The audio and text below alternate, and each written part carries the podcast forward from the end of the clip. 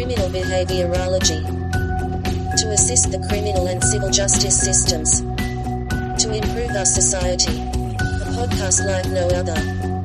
Here is your host, Timothy Joseph.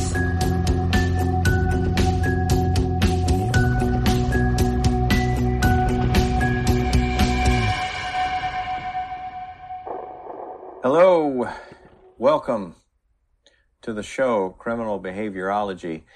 If you are interested in helping out and you go on the Anchor site, then you can go ahead. Here's the Anchor site, and here here's my site, uh, Criminal Behaviorology, and talks about it. You can write it criminalbehaviorology at gmail.com. You can go to support right here and you become a supporter 99 a month for, and and I'm to I'm to make it worth your while.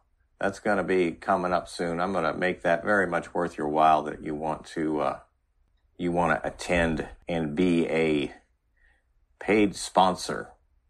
If not, that's okay too. But all all proceeds go to help the podcast and to support criminal behaviorology. All right, this is Halloween. Just imagine some spooky Halloween music.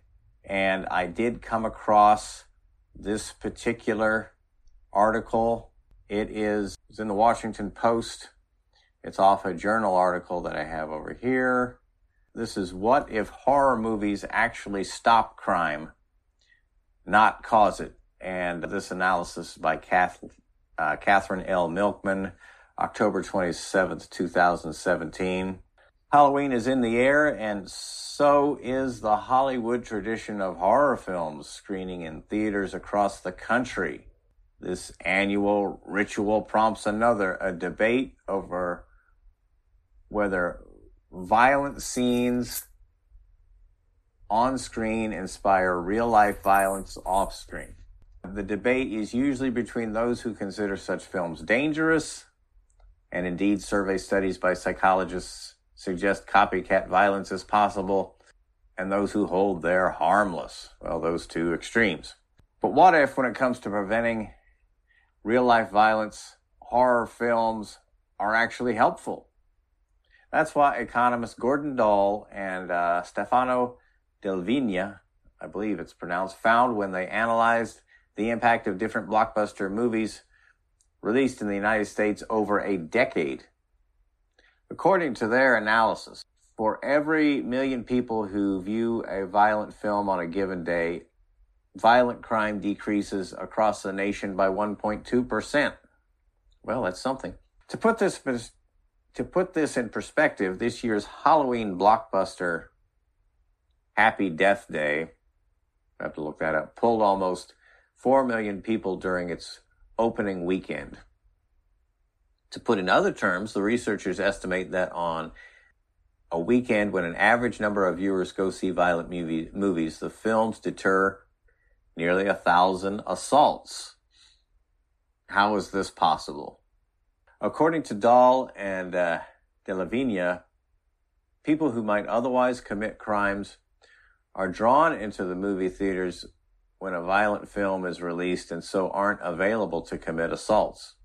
In addition, the economists found violent film attendance led to a particularly large decreases in assaults involving alcohol and drugs, and it had a large deterrent effect for potential offenders just above the legal drinking age.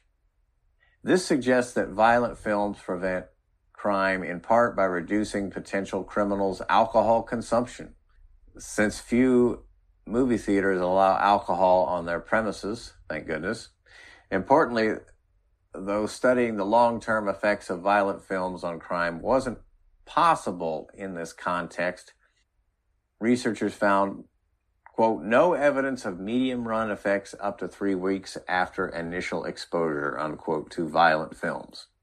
These findings should ease fears about the impact of horror film releases on criminal behavior this Halloween and every other day of the year, but they also offer a key insight about fighting crime.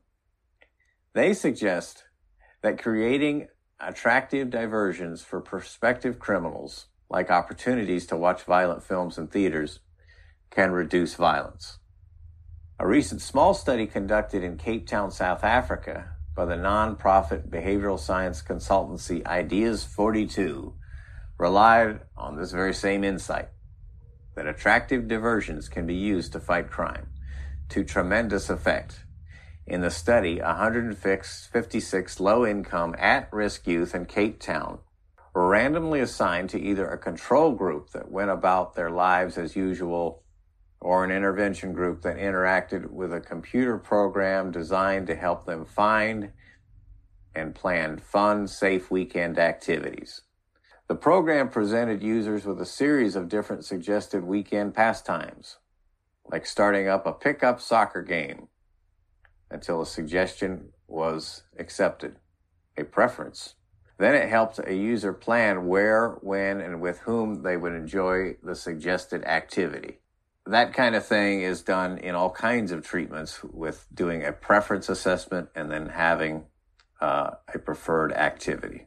But we'll go on. Survey data showed that youths randomly assigned to the intervention group were half as likely to participate in unsafe activities over the following weekend and half as likely to experience violence relative to the control group. This the success of this small pilot program suggests huge opportunities for fighting crime by finding and suggesting appealing activities to prospective criminals that can quote substitute unquote for getting into trouble that can offer a replacement behavior a more general lesson from these studies is that an understanding of the psychology of violence for instance that it often results from unoccupied time on friday and saturday nights can suggest useful tactics for reducing it. This can add to the arsenal of traditional approaches used for fighting crime, like better or more policing and stiffer penalties. A fascinating paper published earlier this year by a team of economists and psychologists offers yet another example of how understanding the psychology of crime can be useful to crime prevention efforts. This paper examines a program called Becoming a Man, BAM, designed by the nonprofit group Youth Guidance, that was rolled out to a random sample of 4,804 students in a very disadvantaged in very disadvantaged neighborhoods on the south and west sides of Chicago in 2009, 2010, and 2013 and 2015. BAM reduced total arrests among those randomly assigned to participate in the program by 28% to 35%, and violent crime arrests by 45% to 50%. What's amazing about BAM is not just its effectiveness, but the secret sauce that led to its success. Like many programs designed for at risk youth, BAM involved regular interactions with an adult mentor as well as in school and after school programming. However, an unusual aspect of BAM was the inclusion of curriculum content that taught participants how to avoid mistakes that people commonly make when they think too quickly or act too impulsively. Or as the researchers studying BAM put it, content, quote, designed to reduce common judgment and decision making problems related to automatic behavior and biased beliefs, unquote. An evaluation of why BAM worked so well suggests it didn't change the students' access to adult supporters, understanding of the returns to education, conscientiousness, social skills, or emotional intelligence. Instead, a key ingredient was that it helped teenagers, an age group that tends to be particularly impulsive, we knew that already, learn to, quote, slow down in high stakes settings and re-examine their automatic assumptions, unquote. The researchers evaluating BAM developed a simulated provocation and looked at how BAM participants responded relative to students who hadn't gone through the program. All students were given $10 and told another student partner had also been given $10. The partner could take away some of the students allocated $10. Okay. Via walkie talkie communication, each student learned their partner had decided to take $6 from them. They tricked them. In reality, there was no partner. only a researcher posing as one. Students then had the opportunity to retaliate by taking money from their partner, but they knew this would be a multi round interaction, so retaliation could lead to a vicious cycle. The BAM stud- students took 80% longer than others to respond to the provocation of having $6 taken from them, suggesting they had learned to slow down and think rather than merely reacting on first impulse. And reacting on impulse is a well known cause of suboptimal decisions, likely decisions to commit crimes. The team evaluating BAM found that in areas where BAM was most effective at crime prevention, this slowing down effect was largest. And they estimated that reduced automaticity accounted for, quote, about a third of the total effect of BAM, unquote, on arrests. Together, these findings from behavioral science are cause for celebration. They suggest new, highly effective ways to reduce crime and improve the lives of potential victims and criminals alike. This Halloween season, as you shudder in fear at the sight of spooky costumes or scenery from scary movies, remember that real horrors can be reduced not only with improved approaches to law enforcement, but also with a little insight into the psychology of crime. Well, that's uh, that's very interesting. This this is the actual article. Does movie violence increase uh, violent crime? Gordon Dahl and uh, Stefano uh, DellaVigna, and that is uh, in the Quarterly Journal of Economics, May 2009 is back when that was written. Laboratory experiments in this abstract in psychology find that media violence increases aggression in the short run. We analyze whether media violence affects violent crime in the field. We exploit variation in the violence of blockbuster movies from 1995 to 2004 and the study and study the effect on same day assaults. We find that violent crime decreases on days with larger theater audiences for violent movies. This effect is partly due to voluntary incapacitation. Between 6 p.m. and 12 a.m., a 1 million increase in the audience for violent movies reduces violent crime by 1.1% to 1.3%. After exposure to the movie between 12 a.m. and 6 a.m., violent crime is reduced by an even larger percent. This finding is explained by the self-selection of violent individuals into violent movie attendance, leading to a substitution away from more volatile activities. In particular, movie attendance appears to reduce alcohol consumption. This result, the results emphasize that media exposure affects behavior not only via content, but also because it changes the time spent in alternative activities. The substitution away from more dangerous activities in the field can explain the differences with laboratory findings. Our estimates suggest that in the short run, violent movies deter almost a thousand assaults on an average weekend.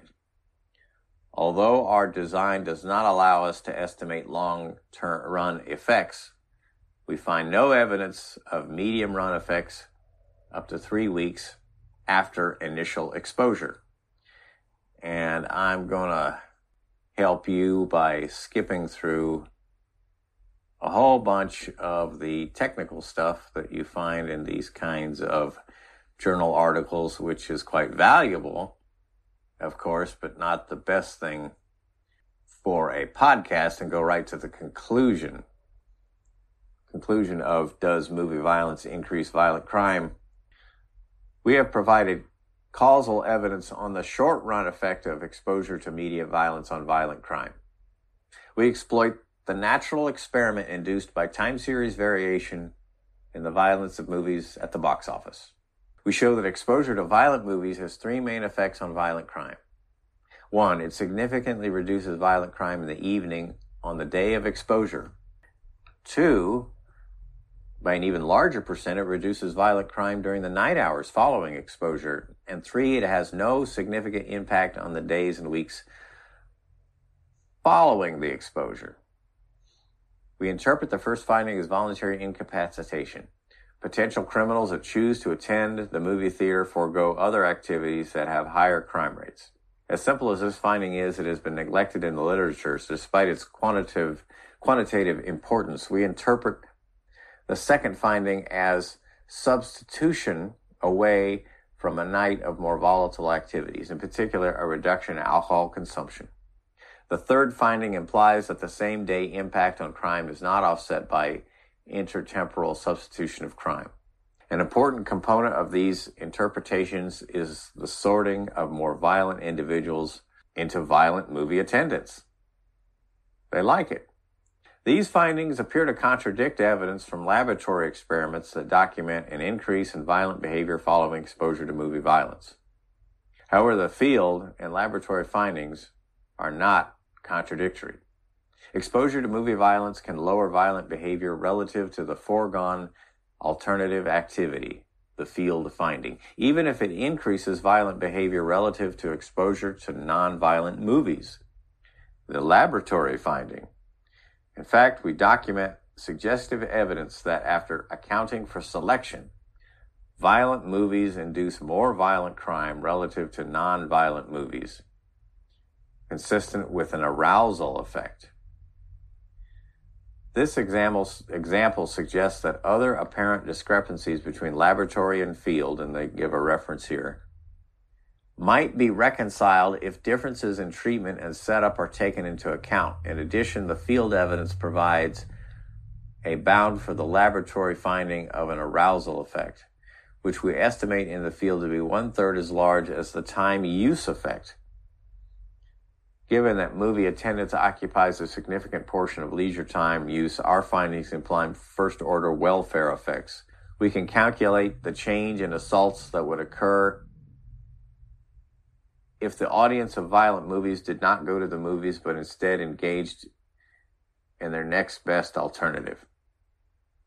The total number of evening and nighttime assaults prevented in nine, is 997 assaults per weekend, adding up to almost 52 thousand weekend assaults prevented yearly, with an estimated uh, in and this is in 2007 dollars direct monetary cost inflation's got us a little bit currently of 2217 an estimated intangible quality of life cost of 11154 per assault. They give a reference this implies a benefit of roughly 695 million each year our estimates suggest that a strongly violent blockbuster movie such as Hannibal, uh, I can tell you a story about that movie, with 10.1 million viewers on opening weekend, reduced assaults by 1,056 on its opening weekend, which amounts to a 5.2% decrease in assaults, about half the impact of the reduction in, in crime due to a cold day. The substantial short term impact of violent movies has been overlooked by the previous literature. Of course, if strongly violent movies were banned as a matter of public policy, our estimated short term effects could be offset partly if studios respond by producing more mildly violent movies. Degree, degree to which this would temper our findings depends on how substitutable strongly and mildly violent movies are for each other. The substitution, however, is likely to be imperfect a regression of strongly violent movie attendance on mildly violent movie attendance, including the baseline controls, as I mentioned in Table 3, and some other statistical information. This implies that there will be substantial substitution to other non-movie activities as well. And our empirical results suggest that these non-movie activities are more conducive to violent behavior in the paper, we find no impact of violent movies in the days and weeks following exposure. Still, our design, like the laboratory experiments, cannot address the important question about the long run effects of exposure to movie violence. As such, this paper does not provide evidence on the long term effects of policy limiting the level of violence allowed in the media. However, it does indicate that in the short run, these policies will likely increase violent crime because they induce substitution toward more dangerous activities. Finally, a central point of our paper is that the merits of any particular activity must be viewed relative to the next activ- activity in utility terms. As such, our findings are relevant beyond the case of movies. For example, violent video games may well increase aggression, but they also incapacitate potential offenders for a substantial period of time. More generally, we hypothesize that other activities with a controlled alcohol free environment that attract young men, such as midnight basketball, should also reduce crime in the short run. Okay, so uh, that's uh, interesting.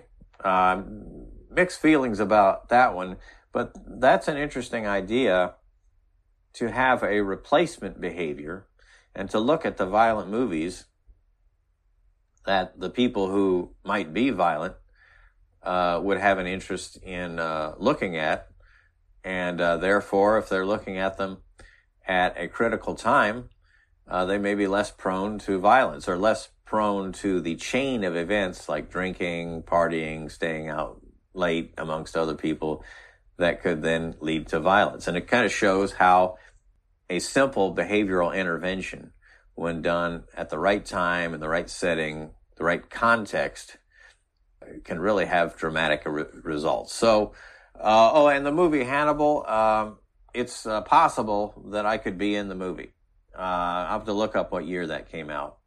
Uh, Hannibal, the sequel to Silence of the Lambs. I was living in Washington, D.C. at the time, and they had this big dinosaur skeleton uh, in a uh, in the museum, Natural History Museum, I believe. And uh, I was walking through there. Actually, no, um, uh, it wasn't. I don't think it was a museum. It was a different location. But they had the big dinosaur there, and they had a sign that says, "If you walk through here, you're agreeing to be filmed in the movie Hannibal." Um, so I can't sue them and claim I was an actor or something. But I looked, I've seen the movie several times and I don't see myself in it. But maybe you can look at it carefully and spot me uh, uh, wandering around. I looked a little different then, but uh, maybe you maybe you can find me. So all right, uh, that was uh, that was our Halloween special here, 2022. So uh, I'll post in the links our prior Halloween specials also, we always have a, a Halloween theme. Enjoy Halloween. Stay safe out there. And I hope to see you next time uh, on uh, our next episode of Criminal Behaviorology. And happy Halloween.